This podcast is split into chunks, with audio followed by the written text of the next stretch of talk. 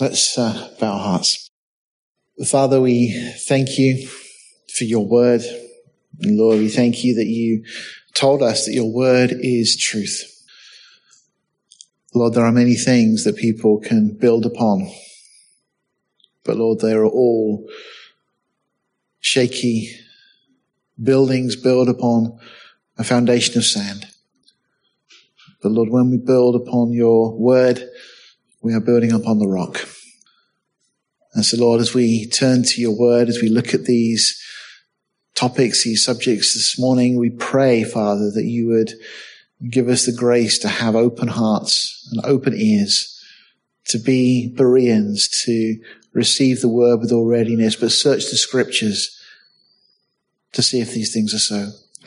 The Lord, we would grow together. Lord, I pray for harmony and for unity amongst us. I pray for your peace, a peace that can only come from you.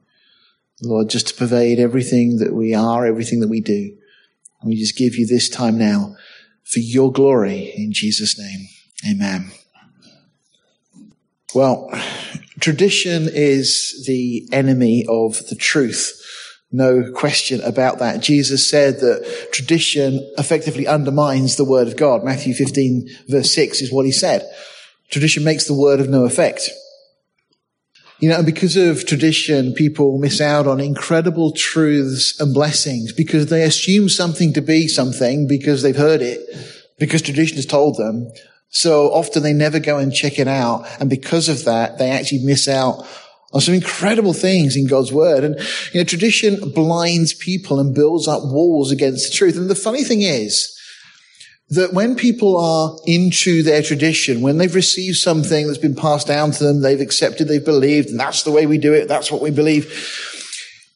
The irony is that people vehemently defend their tradition over and above the truth. They kind of put the truth to, I don't want to know that because I believe this. And it's based upon tradition, and it's a really dangerous situation that we find ourselves in. And of course, it's never truer than in regard to the Christmas narrative. You know, tradition has just laid down a smokescreen over this whole topic. And sadly, so many people miss out on some of the things that we're going to be looking at over the next two weeks. So at the outset, we've got to be prepared to let go of tradition. Now, in some respects, some traditions can be good things. But when we elevate tradition over and above the word of God, then we have our problem. And of course, with Christmas and this season, you know, we've all been brought up with traditions. You know, your family will have a tradition, things you do each year. But in regard to what you believe about this time of year, the Bible, and what we think the Bible says, again, we've all been brought up with that tradition. And we've all been led to believe things that when we go back to scripture, we'll find that a number of those things are not true. They're not scriptural. So in our search for these hidden treasures that we're going to be looking at, it's essential that we have that correct starting point. And of course, that is God's word. So I think we can all agree with that, that we're not interested in our opinion. Our opinions don't matter. What matters is God's word. It doesn't matter how devoutly held and hold on to a tradition may be, if it's not in accord with God's word, then it's not right. God's word alone and not man's is true. So that's our starting point. Now, as we start to look for these hidden treasures, it's true and we understand that the Bible doesn't give us every single detail of everything that took place regarding the birth of Christ. And we're not given the exact date in the Bible. It doesn't say in, you know, Matthew's gospel that Jesus was born on this date and it gives us, it It doesn't do that. Yeah, and there are certain details that indeed are omitted from the text, as in many things in scripture. The, the Lord doesn't give us every detail about everything, single thing, but he gives us what's important, what we need to know. But interestingly, as we will discover, the Bible actually gives us far more about the first Christmas than most Christians realize, and certainly far more than the world has ever understood. And we should always be mindful of what Solomon said in Proverbs 25 verse 2, that the glory of God is to conceal a thing, but the honor of kings is to search out a matter. God clearly does conceal certain things in his word. And we've seen it many times that only through diligent study will you stumble across these things. The Holy Spirit will reveal things to you. And it's not something that is unique to any one person. You know, scripture is not of private interpretation. You won't see something that only you have seen. You know, it's been said before, if it's true, it's probably not new. And if it's new, it's probably not true. So you're not going to come up with something that nobody else has ever seen. Or you might, but then you find out that somebody else has also discovered the same thing. So you, you may be new to you, but see, the Lord does reveal things that on the surface are not obvious. Okay, so let's start to, to think about this whole topic of Christmas. The story of Christmas doesn't begin 2,000 years ago in a manger in Bethlehem. Now that for, for most people is their starting point. They think of Christmas, they think that's where it all begins. We go back to Bethlehem, that manger some 2,000 years ago. But the origin of Christmas can be traced back to before the foundation of the world. And as you, as you and I as Christians, we should make this really clear. If we're talking to people who get the opportunity that for 4,000 years, God had been preparing for the first Christmas, right from the time of creation. God had been preparing and planning and getting everything just right. You see, from the moment of the fall, God's plan was put into place. In fact, of course, the plan existed even before that, but the fall was that necessary step that man had to take in order to be in this predicament that we find ourselves in so that God then could bring about his plan to redeem and rescue mankind so that we can have eternity with him one day. God knew what was going to happen in the Garden of Eden. That didn't come as a surprise. And that's why we're told that Jesus was the lamb slain from before the foundation of the world. But in that statement, God is declaring that he was planning Christmas way back before even the foundation of the earth was laid. It wasn't an afterthought. I would go as far as to say that it was the centerpiece of God's divine plan. Now, you might object to say, well, hang on, isn't the cross the centerpiece of all history? And I would say, yes, it is. Absolutely. Categorically, yes. But you see, this is tradition's first disservice. It's managed to dissociate Christmas from Calvary. You know, the reason Jesus came at Christmas was to go to Calvary. Without Calvary, there would be no Christmas. You can't separate the two. So these two events are the centerpiece of history. And they're the centerpiece of God's plan. This is what everything in the Old Testament was looking forward to, and it's what everything since is looking back to. Now, amongst some of the traditional errors, the timing of Christmas, of course, is wrong that we typically celebrate. It wasn't December the 25th. I think most people are aware of that, but we'll talk about it in a while. But also the traditional setting is wrong. And the traditional attendees are confused. You can go to any garden center or shop that's selling Christmas uh, manger scenes and so on, and you'll find people there that weren't on the list. My mum has this habit of going to garden centers in around Christmas time and she'll find the Magi or the Kings and she'll typically move them and she'll go and put them somewhere else in the garden center. She's got in trouble for this a number of times. But it just annoys her that people just kind of put their own take on what the Bible says and try and interpret it according to their tradition. But because of these things, the reason for Bethlehem is obscured. We'll talk about this in a while, but why Bethlehem? Of all the cities all the towns in Israel at that time, why Bethlehem? And someone might say, oh, well, because it was the town of uh, the city of David. It's where David was born. Yeah, it was. But why? What was the significance? The reason, the role for the shepherds is also obscured. And we'll talk about this briefly later. But people will say, well, it's because the shepherds were considered kind of the outcasts and God comes to the weak and, you know, to the lowly and so on. I'm not even sure that's true from scripture. We'll look at that in a while as well.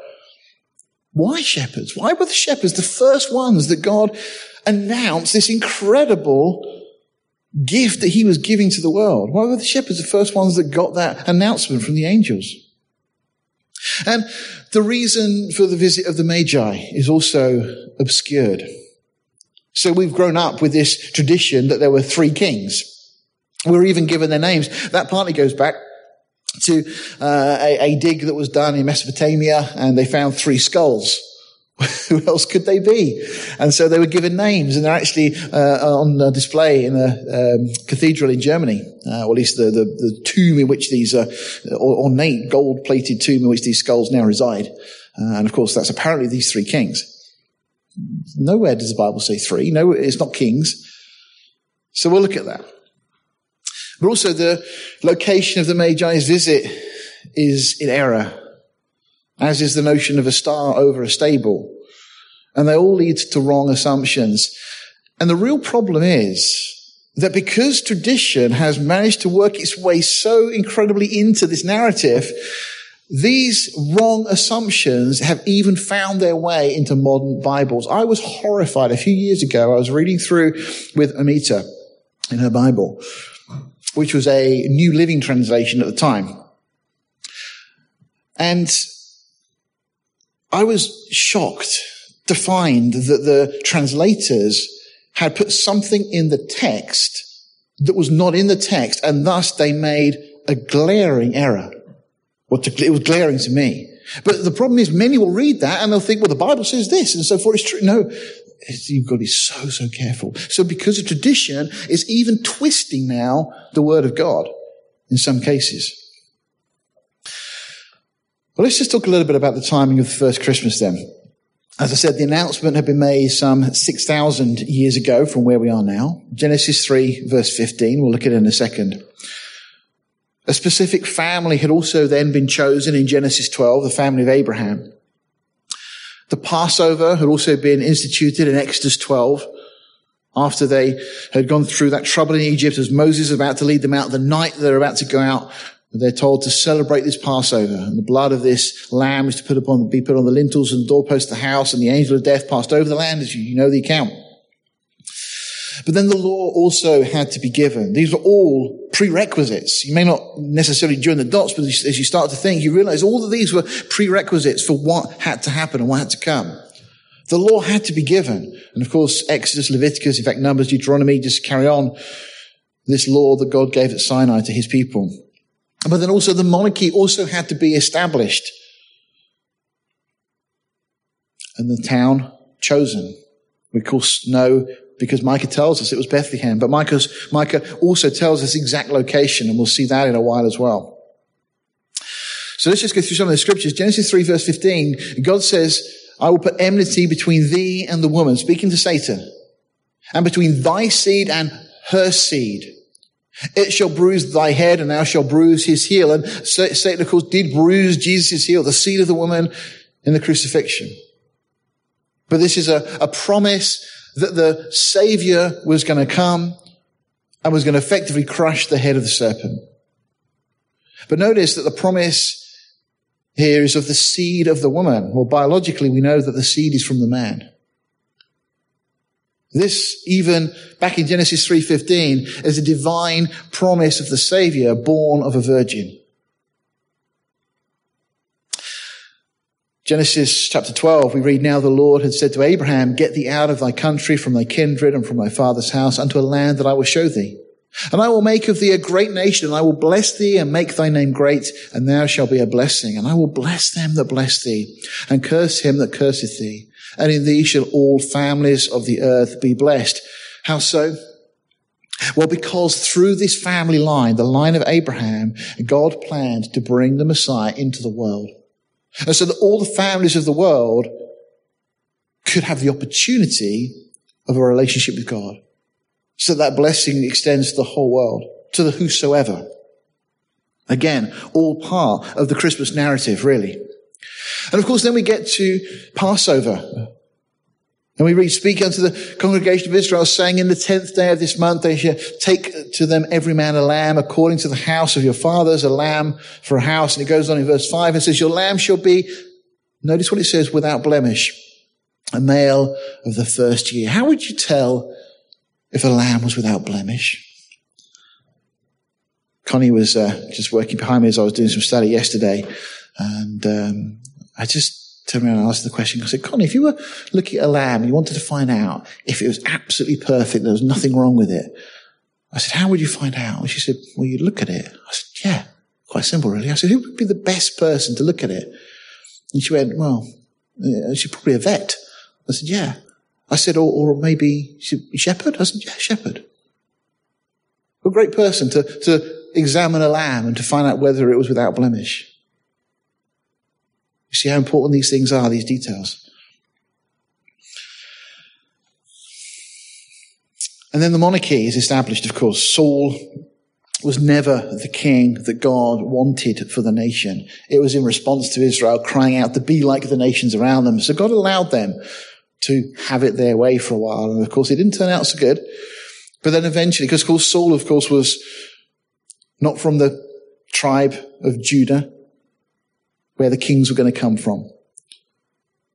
But then, of course, David, God's man, the man after God's own heart, is established as the king of Israel. And then his lineage goes all the way down ultimately to Jesus. And of course, in Matthew and Luke's gospel, we have two genealogies, one coming down from uh, Bathsheba, uh, the wife of David after the Uriah incident. It comes down through the second surviving son of Bathsheba. And then the other line comes down through Nathan, not the prophet Nathan, but David's son Nathan all the way down. So we have Matthew and Luke's account, different genealogies, both going back to David. And there's a reason for those things. We may touch on that next week. But we read, and when thy days, is the Lord speaking to David, be fulfilled, and thou shalt sleep with thy fathers, I will set up thy seed after thee, which shall proceed out of thy bowels, and I will establish his kingdom. Now, initially, that's of course a promise of Solomon getting onto the throne, which happened, but this is way beyond just that because he says, and he shall build a house for my name and I will establish the throne of his kingdom forever. That's not talking about Solomon.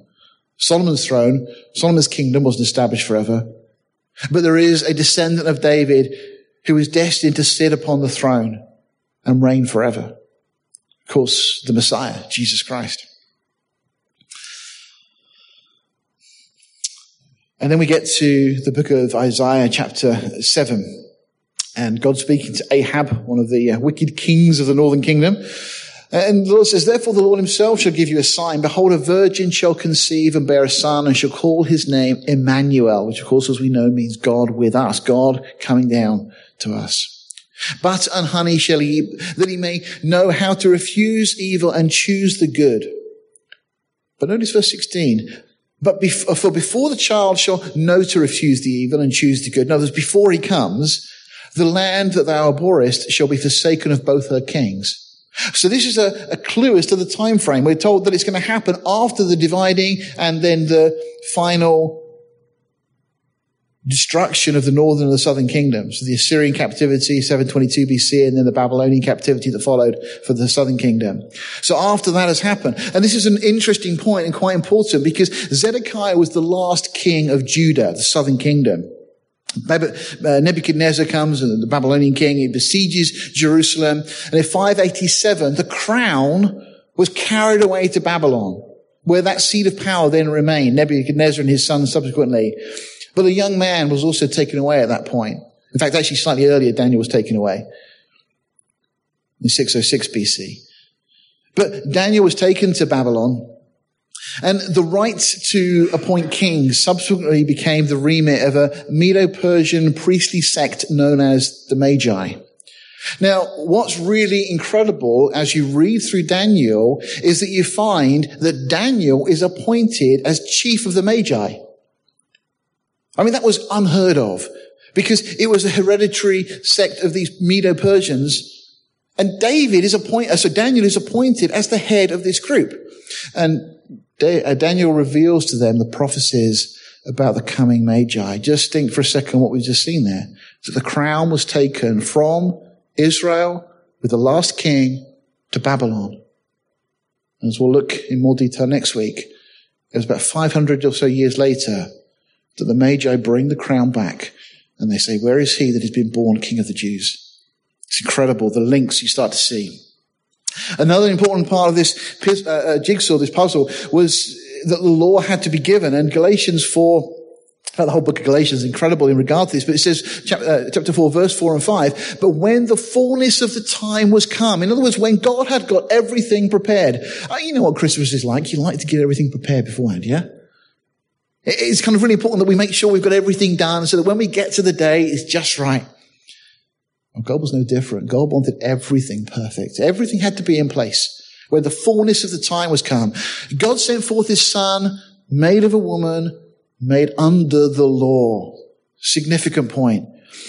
To redeem them that were under the law, that we might receive the adoption of sons. You see, the law had to be given to show us that we were sinful, to show us that we needed a savior. As Paul also says, the law was a schoolmaster to lead us to Christ. And then, of course, in Micah chapter 5, verse 2, verse we hear so much this time of year, but thou, Bethlehem Ephrathah, though thou be little among the thousands of Judah, yet out of thee shall he come forth unto me that is to be ruler in Israel, whose going forth have been from of old, from everlasting. We know the scripture, but the question again is why Bethlehem? Yes, God chooses Bethlehem and states that out of the thousands in Judah, God is choosing this one, but why? Was just a, a random choice? Let me give you a quick summary. Abraham was chosen. He was a man of faith, willing to offer his own son as a sacrificial offering. We know that. That's why God declared him to be a, a man of faith. And God in that exchange, Genesis 22 says, God will provide himself a lamb. The question Abraham asks is, or Isaac asks uh, Abraham, he says, well, we've got the word and, the, and everything else, but where is the lamb? And Abraham responds and says to Isaac, God will provide himself a lamb. Not will provide a lamb for himself. God will provide himself a lamb. Of course, this then ties beautifully in with the whole Christmas narrative. Again, the Passover was instituted as a model in advance. It required the shed blood of a lamb. The law was instituted with the sacrificial system. Hebrews 9.22 says, without the shedding of blood, there's no remission of sins. The monarchy was necessary. And of course, David was a shepherd and a man after God's own heart. But again, that question, come back to it. Why Bethlehem? Was it just a random choice? Why not Jerusalem?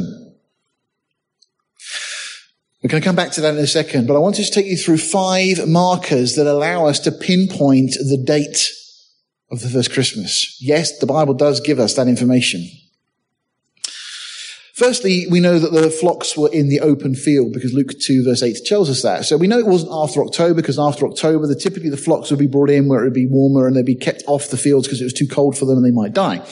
And of course, no competent Roman administrator would require registration, which would of course involve travel during that season when Judah would become quite impassable at times. In Matthew 24, 20, Jesus himself alludes to the way that the roads would get, that travel's not good when it's in winter. Reverend Alexander Hislop says this, no doubt the climate of Palestine is not so severe as the climate of this country, but even there, though the heat of the day be considerable, the cold of the night from December to February is very piercing. And it was not the custom for the shepherds of Judah to watch their flocks in the open fields later than about the end of October. Joseph Mead makes this comment. He says, At the birth of Christ, every woman and child was to go to be taxed at the city whereto they belonged, whether some had long journeys. But the middle of winter was not the fitting for such a business, especially for women with child, with, with women with child and with children to travel in. Therefore, Christ could not be born in the depth of winter. So there's kind of general agreement amongst the commentators, and uh, Hislop again says, it is in the last degree incredible then that the birth of Christ could have taken place at the end of December. There is great unanimity among commentators on this point. Okay, so straight away, everybody that looked at this kind of comes to the same conclusion, but we've got more than just that. Just looking at some church history to start with, uh, Tertullian, who was born about 160 AD, uh, it's about roughly kind of uh, between uh, 80 years or so after the time of the disciples. It stated that Augustus, the Roman emperor, began to rule 41 years before the birth of Jesus. Now, we know that Augustus began to reign in the autumn of 43 BC. So that would place the birth of Jesus in the year 2 BC. So to make it simple, we know when Augustus began to reign, We know that the birth of Christ occurred at a particular event. We know that from what Tertullian tells us, there was 41 years between those two. We know when it started. He started the reign in 43 BC. So we simply do the maths and we find that 2 BC would be the year according to that reckoning. But there's more because Tertullian also stated that Augustus died 15 years after the birth of Christ. Now we know that Augustus died on the 19th of August, 14 AD. And that also places the year of the birth of Jesus as 2 BC. There is no year zero. You went from 1 BC to 180. There is no year zero, okay? So we do the same thing again. So we know that the death of Augustus was 15 years, according to what Tertullian says. Um, the, the, birth of Christ was after the death of Augustus. So we know that the death of Augustus was in 14 AD. So you do the maths, you work back, again, no year zero, 2 BC. But again, so we've got two markers that pinpoint 2 BC as our date, or a year. uh, Tertullian also notes that Jesus was born 20 years after the death of Cleopatra. I'm sure some of you remember the name from history. Uh, Cleopatra died in 30 BC. Well, that again constitutes, uh, was consistent with a year of 2 BC, uh, dates of 2 BC. Exactly the same thing again. Fourth one, Eusebius, another of the early church fathers, lived a little bit later, about uh, 260 to 340 AD. He was the father of church history, is how he's described. He ascribes the birth of Jesus to the 42nd year of the reign of Augustus and the 28th from the subjection of Egypt on the death of Antony, and Cleopatra. So he's using two markers to pinpoint this particular year. Now again, the 42nd year of Augustus would have run from the autumn of 2 BC to the autumn of 1 BC. That's one of our kind of start uh, date points. The other one is the subjugation of Egypt into the Roman Empire after Antony and Cleopatra. And that occurred in the autumn of 30 BC. So the 28th year from the autumn of 3 BC to the autumn of 2 BC. So the only day that would meet both of those constraints would be the autumn of 2 BC. So we've now got a really tight frame uh, of when this could have, the birth of Christ could have occurred. It had to be 2 BC. Too many of the historians and the reckonings place it at that point. And we now know as well from a number of reasons, again from the shepherds would indicate, but also this gives us the autumn as the only real possibility. But we've got more from scripture. Now, Elizabeth was John's mother, John the Baptist's mother, and was a cousin of Mary, of course, uh, and the wife of this priest named Zacharias. Now, Zacharias, we're told, was of the course of Abijah. David divided the, the priests, all the priests that were serving in David's time, into 24 groups, 24 courses of priests. Okay? And they would all serve for one week from Sabbath to Sabbath. And they would go off duty, and then another one of the courses would come in. So they'd roughly get about two weeks a year, as you work out through the year, where they would be serving in the temple. The course of Abijah, because we know in uh, First Chronicles 24 verse 10, was the eighth course. So they all had their order, they all had their time and their term in taking uh, responsibility to do the roles in the temple. Now, we do know from history that the temple was destroyed by Titus on the 5th of August, 70 AD. And when that occurred, because it's recorded both in the uh, Jewish Talmud and Josephus, the historian also records it, that the first course of priests had just taken office. Well, all you need to do is to sit down with a piece of paper and track back week by week which course was on duty, and then you can find out that Zechariah sort of ended his duties on the 13th of July, 3 BC. Okay, that's just a simple bit of history, just working backwards, because we've got a fixed point with the destruction of the temple in Jerusalem, and we know which course was on duty, so we simply work backwards. Now, presuming, and this is an assumption, I'll be honest with you, but it's a pretty good assumption because Zechariah had been away from his wife for a week. Um, he gets home that evening. He's had this promise that she's going to have a baby. He can't speak. So I'll let you fill in the blanks. If the birth of John the Baptist then took place 280 days later, that would have occurred on the 19th or 20th of April in 2 BC, which seems very likely, very probable. It just so happened to be Passover that year on that date. That's interesting, isn't it? Now, if John was born on the 19th or 20th in 2 BC, his 30th birthday would have been April 1920 and 29 AD in the 15th year of Tiberius. And again, that's exactly what scripture alludes to. The minimum age for ministry was 30 years old, and John began his ministry in the 15th year of Tiberius. So all of those from scripture, the dates and the information we have, all dovetail and they fit perfectly together. Now, Augustus died on the 19th uh, of August, 14 AD, and that was the ascension year for Tiberius. And again, that seems to confirm 2 BC as the date. Uh, and since John was five months older than this, also suggests again, another one of these pointers suggests the autumn birth date for Jesus. But it's interesting that John repeatedly introduces Jesus as the Lamb of God. And if John was born on the Passover, every birthday would be reminded of those lambs that were sacrificed. And then he says, behold the Lamb of God. Well, Elizabeth, we know, hid herself for five months, and then the angel Gabriel announced to Mary um, both Elizabeth's condition and that Mary also was going to bear a son who would be called Jesus. So Mary then, with haste, goes to visit Elizabeth, who was then in the first week of her sixth month of her pregnancy which would have been the fourth week of December 3 BC. Now, if Jesus was born 280 days later from the announcement of Gabriel, which we can presume that would have been certainly there or thereabouts, it would actually place the date of his birth on the 29th of September 2 BC, which fits in with every other measure and thing we've just looked at. So the 29th of September 2 BC seems to be, and a lot of commentators are in agreement on this, the most likely date for the birth of Jesus. But there's something that I think helps to fix this even more so. And that is that in that particular year, the 29th of September 2 BC just so happened to be the Feast of Trumpets. It means that John would have been born on the Feast of Passover, Jesus born on the Feast of Trumpets.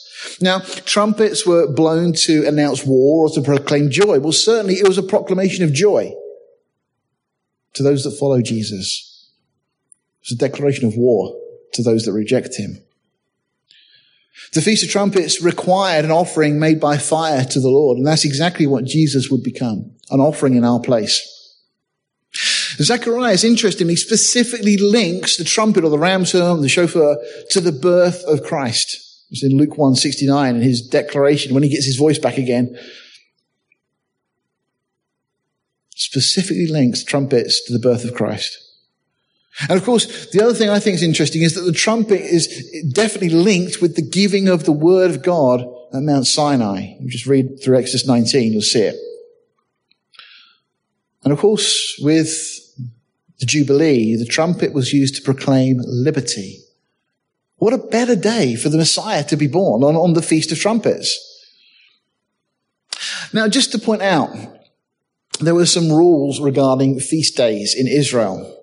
Specifically, if it were a feast day, people would be required to be kept ceremonially clean so that they could celebrate the feast. If a person was defiled, they could not celebrate. Now, just to underscore how important it was, because for us, we may think, oh, it doesn't really matter. But for the Jews, it really was a big deal. So much so, if you remember on the morning of the resurrection, it was during that feast time the Feast of Passover, the Feast of Unleavened Bread, and then on the first, uh, the, the Sunday would be the Feast of First Fruits. It was a feast day. As Peter and John run to the tomb, John gets there, but because it's a tomb, he won't enter it because it would make him defiled.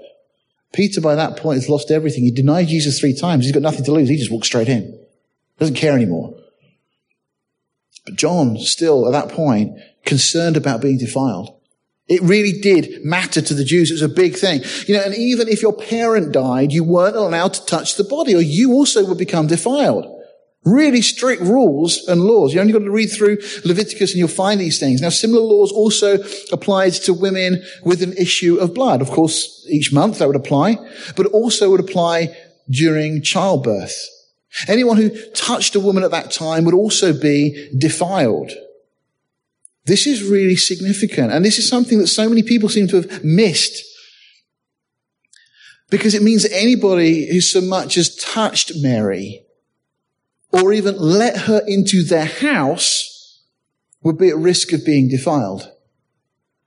Now, this is really important because we're told in Luke chapter 2, verse 7, that she brought forth her firstborn son and wrapped him in swaddling clothes and laid him in a manger because there was no room for them in the inn. That's what we're told. Well, the word for room is this Greek word topos. It's used 80 times and translated place. Five times it's translated room. Literally what it's saying, there was no place found for them. Or another way we could interpret that would be they were not welcome. Why were they not welcome? Because anybody that came near Mary who was about to give birth, and clearly they could see from the situation, would have been defiled for the feast. And just think about this for a second, because there's a lot of unjoined up thinking that goes on. Joseph and Mary both lived in Nazareth. They had a home in Nazareth with their families, respectively. They also had family in Bethlehem. How do we know that? Because that's why they were going back there. The census required them to go back to the place of their birth to register. And we know they'd have had family there because under the rules that the, the, the law gives for land ownership, that land of the family could not be sold. And even if it was sold for a time, in the year of the Jubilee, it would return back to the family. So we know that the family would have had connections, people there. If you were traveling back to a place you'd not been to for a while, and you had a, for Joseph, thinking about it, a wife who was heavily pregnant, where would you go? You wouldn't go knocking on strangers' doors, you'd go to your family. And when they get there, they knock on the door. And no place was found for them. Why? Because anybody that had allowed them into the home would have become ceremonially unclean. Now, the word that we have translated for inn is actually a kataluma. Uh, it means guest chamber. It actually is exactly how it's translated in Mark 14, 8 and Luke 22, 11. It does not have the connotations of a hotel or an inn in the sense that we would think of it. It is an annex on the side of a house. That's the, the way it's used. It is literally a guest chamber. There is no suggestion whatsoever in this Greek word that it was a stable. So if there was no inn, there was no innkeeper. Now, I'm really sorry if when you were at school, you got the part in the Christmas play when you were the innkeeper, because I know everybody loves that particular role. But I'm sorry, that's tradition. That's not scripture. And again, if there was no inn, there was no innkeeper, and it follows that there was also no stable and no cattle shed, there was no oxen lowing. So where was Jesus born? Well, let's now return to that question of why Bethlehem? Well, again, we said earlier, Abraham was chosen. The Passover had to be set up, the law given, the monarchy established, all of these things. Why Bethlehem? Was it random? No, it wasn't random at all. What did everything in this list have in common? Everything was about a sacrificial offering. From the calling of Abraham, the Passover, the law, even the calling of David, Everything had to do with sacrificial offerings. Let's just read from Luke's gospel. And there were in the same country shepherds abiding in the field, keeping watch over their flock by night. And lo, the angel of the Lord came upon them and the glory of the Lord shone around about them. And they were sore afraid. And the angel said unto them, Fear not, for behold, I bring you good tidings of great joy which shall be to all people. For unto you is born this day in the city of David a savior, which is Christ the Lord. And this shall be a sign unto you. You shall find the babe wrapped in swaddling clothes lying in a manger. And suddenly there was with the angel a multitude of heavenly hosts praising God and saying, glory to God in the highest and on earth peace, goodwill toward men. And it came to pass as the angels were gone away from them into heaven that the shepherds said one to another, let us go now even unto Bethlehem and see the thing which is come to pass, which the Lord has made known unto us. And they came with haste and found Mary and Joseph and the babe lying in a manger. And when they had seen it, they made known abroad the saying which was told them concerning this child. And all they that heard it wondered at those things which were told them by the shepherds. They're the first evangelists, by the way, as well. But Mary kept all these things and pondered them in her heart. What things? The visit of the shepherds. Why did these shepherds come and visit her? And the shepherds returned, glorifying and praising God for all the things that they had heard and seen as it was told unto them. Who were these shepherds? Do we know anything about them? Well, again, as I said earlier, tradition suggests that because they were considered the outcasts of society, you know, that's why it was, they were chosen and that's why the angels appeared to them and so on. Yeah. And of course, we are told in scripture that God chooses the weak things of the world to confound the things which are mighty and so on. That's just true. But I don't think that's a good enough reason because scripture, I think, gives us enough the Mishnah, by the way, advised against a number of professions, including that of a shepherd. It lists it, uh, a herdsman as one of those things. But the Bible describes the God of Israel as a shepherd. Psalm 23 for a start. And some of Israel's greatest national heroes, including Abraham, Isaac, Jacob, Moses, and David, were all shepherds. So I don't think it's anything to do with their rank or position in society. You see, God has also promised that he will someday shepherd Israel. And the work of Israel's future Messiah is that of a shepherd. Jesus describes himself as the good shepherd who lays down his life for the sheep. So who were the shepherds in Luke chapter 2? And why did God choose to send his angels to them? What significance did they have? And what does the Bible really say? Well, again, remember, tradition makes the word of no effect. Alfred Edersheim was a 19th century Jewish scholar and uh, became a Christian. He highlighted that the flocks kept around Bethlehem were destined for temple sacrifice. Now that's something that has been completely obfuscated by tradition. We that again, that the flocks around Bethlehem and the hills around Bethlehem had one purpose, and that was to be offered in the temple for sacrifice. And the shepherds keeping watch over these sheep knew very well the intended purpose of the lambs that were under their care. And their job was to guard their sheep from becoming injured or blemished because as we've already seen, any injured or blemished lamb could not be offered. One Hebrew commentator said this, the shepherds of these lambs were the elite shepherds from all the priestly tribe of Levi. Oh, sorry, all from the priestly tribe of Levi, whose job it was to care for these lambs so they would remain without spot or blemish. Now, that's something I'd not picked up before, but according to this commentator, they were all Levites. And so it was to those watching over animals destined for the temple sacrifice that the angels announced Jesus' birth. The arrival of the ultimate Lamb of God was revealed to those who's, respons- who's, who's responsible for watching over sacrificial lambs that had always pointed toward Jesus in the first place. And Bethlehem was chosen as the place of Christ's birth precisely for this reason. Not for any other reason than the fact that this is where the sacrificial lambs were born. In the Jewish Mishnah, we read this. The lambs that were raised in this particular place were particularly special in that they were from a unique flock that was made up of sheep that were designated to be sacrificed in Jerusalem.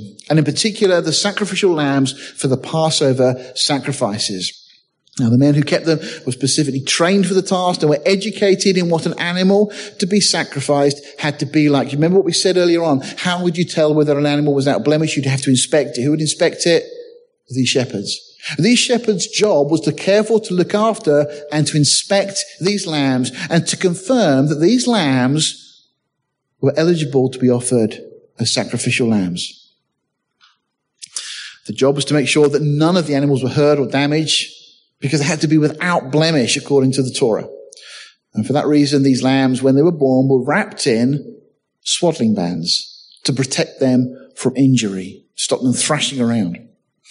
So, being themselves under rabbinical care, these shepherds would maintain a ceremonially clean stable.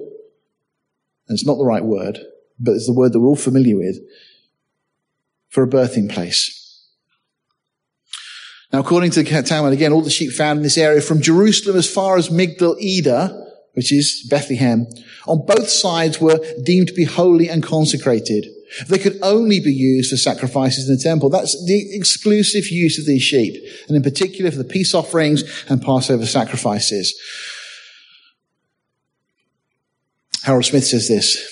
Luke's original audience would have immediately picked up on the religious significance of the Bethlehem shepherds watching their flocks by night. Aware of the Tanakh, that's the Old Testament, and the Jewish temple worship of the day, they would have known that when you said Bethlehem, you said sacrificial lambs. The hills around Bethlehem were home to thousands of lambs used in the ritual worship in the temple. He goes on and says, as a boy from Bethlehem, King David likely had attended sheep destined for daily offerings or used in the sacrifices on the high holidays in these very hills. Every day, according to the Torah, two lambs were required for a daily sacrifice in the temple, meaning that 730 were needed each year, plus the tens of thousands more lambs needed for Passover, as well as for the other religious rituals. Everyone in Israel recognized Bethlehem as being synonymous with sacrificial lambs. No wonder Mary kept all these things in her heart. I mean, Mary wasn't ignorant of the law of the Torah. And it's these shepherds whose job it is to come and inspect sacrificial lambs, arrive and look at Jesus. She must have wondered, why have they come to look at my baby?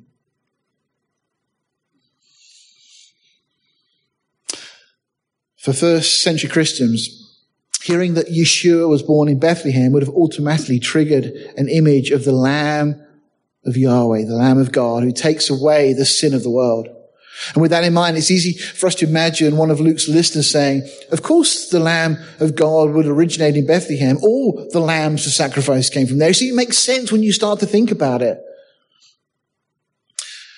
Now, of course, that prophecy we're familiar with from Micah 5 verse 2 tells us that Bethlehem, Ephratah, is to be the place. But do you know what else Micah prophesied? Well, let's just back up a second. You see, upon arriving at Bethlehem, as we've already commented, there was no place found for Mary and Joseph. They weren't welcome. And I believe exclusively because it was a feast day or approaching a feast day and nobody wanted to be defiled. So Jesus was therefore born in a manger. Now, tradition has, of course, told us that this innkeeper, who didn't exist, directed them to the stable, which didn't exist. The shepherds were in the fields around Bethlehem, and the angels appeared to them to announce Jesus' birth, the Messiah's birth. And the angels gave the shepherds a sign, a way of finding, but they didn't give directions. And this is so significant. We read, and this shall be a sign unto you. You shall find the babe. This is, this is all the shepherds had to go on. Wrapped in swaddling clothes, lying in a manger. Now, to be precise here, the Greek text actually indicates they were to find a babe lying in the manger. So in the Greek, it's a definite article. You can look online, you can check these things. It was the manger, not a manger, not any old place. It was the manger, a specific place. And this is what the shepherds are told. And thus, a babe lying in the manger, wrapped in swaddling bands. Those are the signs. And that would confirm what the angel had said. Now, those details were obviously significant to these shepherds because they didn't spend the entire night wandering around Bethlehem knocking on doors. They knew exactly where to go. If you remember, they were fearful and afraid, and no doubt a little bemused at this angelic appearance. But then we find in verse 20 of Luke 2 that the shepherds returned glorifying and praising God for all the things that they had seen as it was told unto them. Something dramatically changed their mindset. Now, why would just seeing a baby in a stable next to an inn cause such overwhelming joy? Well, because they didn't go to a stable next to an inn. Where did Mary and Joseph stay that night then? Well, this is where we return to Micah's prophecy. And in chapter 4, we read this And thou, O tower of the flock, the stronghold of the daughter of Zion, unto thee shall it come, even the first dominion, the kingdom shall come to the daughter of Jerusalem. Another expression for Bethlehem, because Bethlehem was just outside Jerusalem. Right, let me read that again. And thou, tower of the flock. Now, that expression, tower of the flock, in the Hebrew is Migdal Eder. It refers to a particular tower that was built in ancient times to watch over the valley on the edge of Bethlehem to protect the city. And the name means watchtower of the flock. Now, there were a number of those towers that have been recorded in scripture, and a number have been found and excavated. Interestingly enough, this very tower was actually found a couple of years ago now, and they started excavating around it. There's a couple of some scriptural references there to where else you find allusions to these towers. It wasn't the only one. There were a number of them. Towers where the shepherds could typically look over and watch over their flock. Rabbi Short makes a statement. He says, this Migdal Eder was not the watchtower for the ordinary flocks that pastured on the barren sheep ground beyond Bethlehem, but it lay close to the town on the road to Jerusalem. Migdal Eder is also mentioned in the Jewish Targums and is translated the anointed one of the flock of Israel. It's also mentioned back in Genesis 35. It's where when Rachel dies, um, Jacob sets up a pillar uh, there to mark her grave, and Israel journeyed and spread his tent beyond the Tower of Eder. That's typically what the towers would have looked like, something like that. Now, the interesting thing is, they would have come down from Jerusalem. This is the direction that Mary and Joseph would have been traveling. This is where the tower is and it's just outside where the modern day town is. Back in the day, the town would have stretched out a little bit for, uh, further, apparently, according to a number of commentators. But either way, literally a few hundred yards from the border of the actual town itself, even by the day's reckoning, is where this tower is. Mary and Joseph would have come down this route, they'd have passed right by the side of this place, entering into the town where no place was found for them.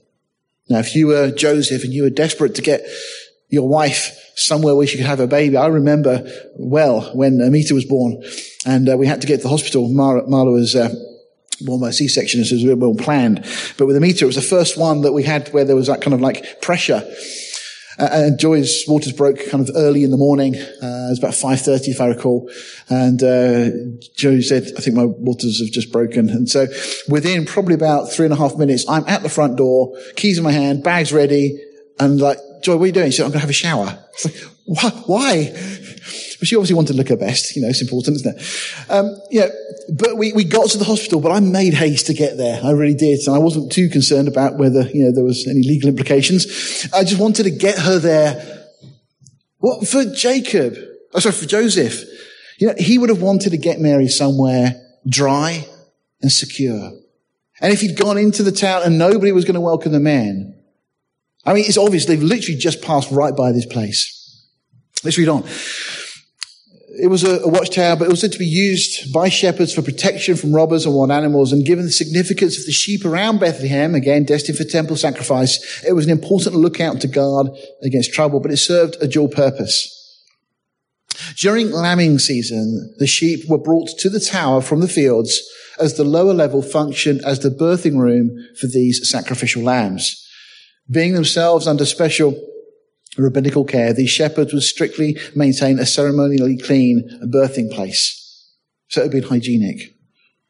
Not some horrible old barn. Once birthed, the shepherds would routinely place the lambs in a hewn depression of the limestone rock known as the manger. The rock had this kind of cutout in the bottom of it. That's where they'd place their lambs. It was known as the manger. And they would wrap the newborn lambs in swaddling clothes, preventing them from thrashing about and harming themselves until they'd calm down so they could be inspected for the quality of being without spot or blemish. Now, approaching this subject from the Hebrew perspective will show that while swaddling clothes or cloths were used in the handling of newborn babies, swaddling bands as referred to in Job 38 verse 9, were used for subduing animals prior to sacrifice. These swaddling bands were strips of gauze-like cloth used to restrain a lamb being prepared for inspection before sacrifice to prevent thrashing that they not blemish themselves. Do you know also something I only found out, I think it was last year, that these swaddling bands were actually made of old priestly garments. That's where they came from. That's what they were. They were the old priestly garments when they passed their best. They were literally ripped up and made into these swaddling bands. If this is true, and I think you can see that I think it is, it means that the very first clothes Jesus was wearing were priestly robes.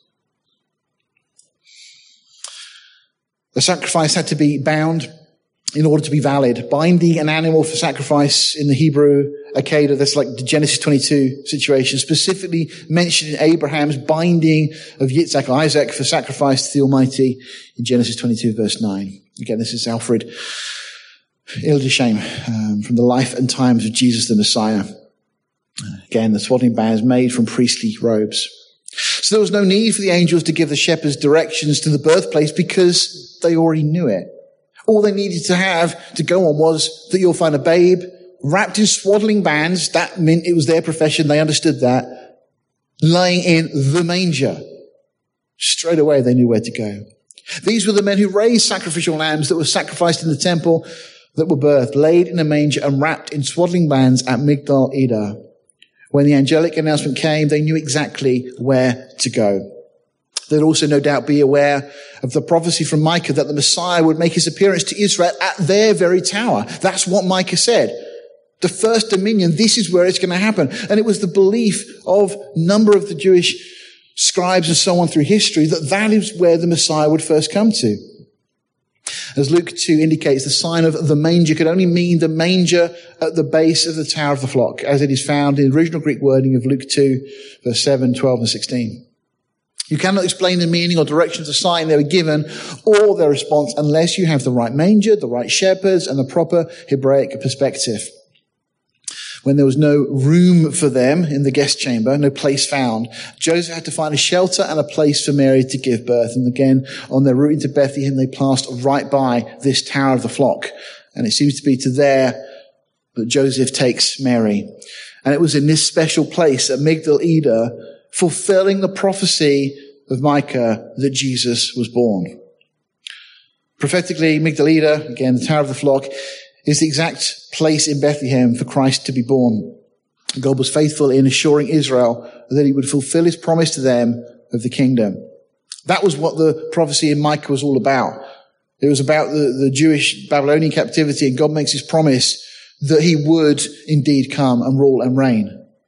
Prominent Jewish writers concluded in the Midrash, which is an early Jewish commentary on the Old Testament, that of all the places in Israel, it would be to the Migdal Eder, the Tower of the Flock in Bethlehem, where the arrival of the Messiah would be declared first. That, that's what they believed. Again, Tower of the Flock, stronghold of the daughter of Zion, unto thee shall it come, even the first dominion. Warren Wiersbe makes this comment. He says, as the pregnant woman must deliver the child, so Judah must be taken captive to Babylon. This is the context of that quote from Micah.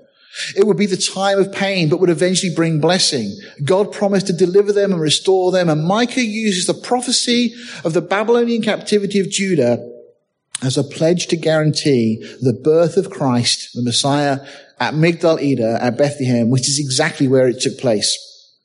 Micah prophesied that as surely as the Babylonians would soon carry away Judah in the north, so the Messiah would come and establish his kingdom. And here, Micah pledges that as surely as Babylon would carry away Israel into captivity, so the Messiah would arrive at the tower of the flock. And of course, Micah goes on with the prophecy in chapter 5 and tells us, of course, it's going to be Bethlehem. Brody and Brooke, uh, thrown in there, why a manger, said this, Migdal Eder, the tower of the flock, was the place where lambs destined for the temple were born and raised. Every firstborn male from the area around Bethlehem was considered holy, set aside for sacrifice in Jerusalem. Generations of hereditary shepherds tended the sacred flocks. So, the shepherd's role was to inspect the lambs that were to be used as sacrificial offerings. They were chosen to inspect and confirm that the baby lying in their manger was indeed without blemish. This was the purpose of Christ's first coming. Remember, behold the Lamb of God who takes away the sin of the world. That was John's declaration when he sees Jesus. See, the greatest present that has ever been given at Christmas time was God's Son given as the lamb who would take away the sins of the world. Born in the town of the sacrificial lambs, and that's why Bethlehem. Inspected by the very shepherds who would approve the lambs to be offered in Jerusalem to atone for sin. laid in the manger, and wrapped in those priestly garments, those swaddling bands to prevent any blemish. He is the Lamb of God, born on the Feast of Trumpets to proclaim liberty to the captives, slain from the foundation of the world. We'll continue next week. Let's bow our hearts. Father, we thank you for this time this morning just to review these things and just to pause and to think of what your word really does tell us. And Lord, we do know that you are indeed the Lamb of God, slain from the foundation of the world. You are the one who came to proclaim liberty to the captives. We thank you for these truths. Lord, impress upon our heart, Lord, the importance of not following tradition, but following and trusting your word. Oh Lord, we thank you for this time this morning. Stir our hearts, we pray, and give us a greater love for you, for your word, and for your people. We just thank you for this time in Jesus' name. Amen.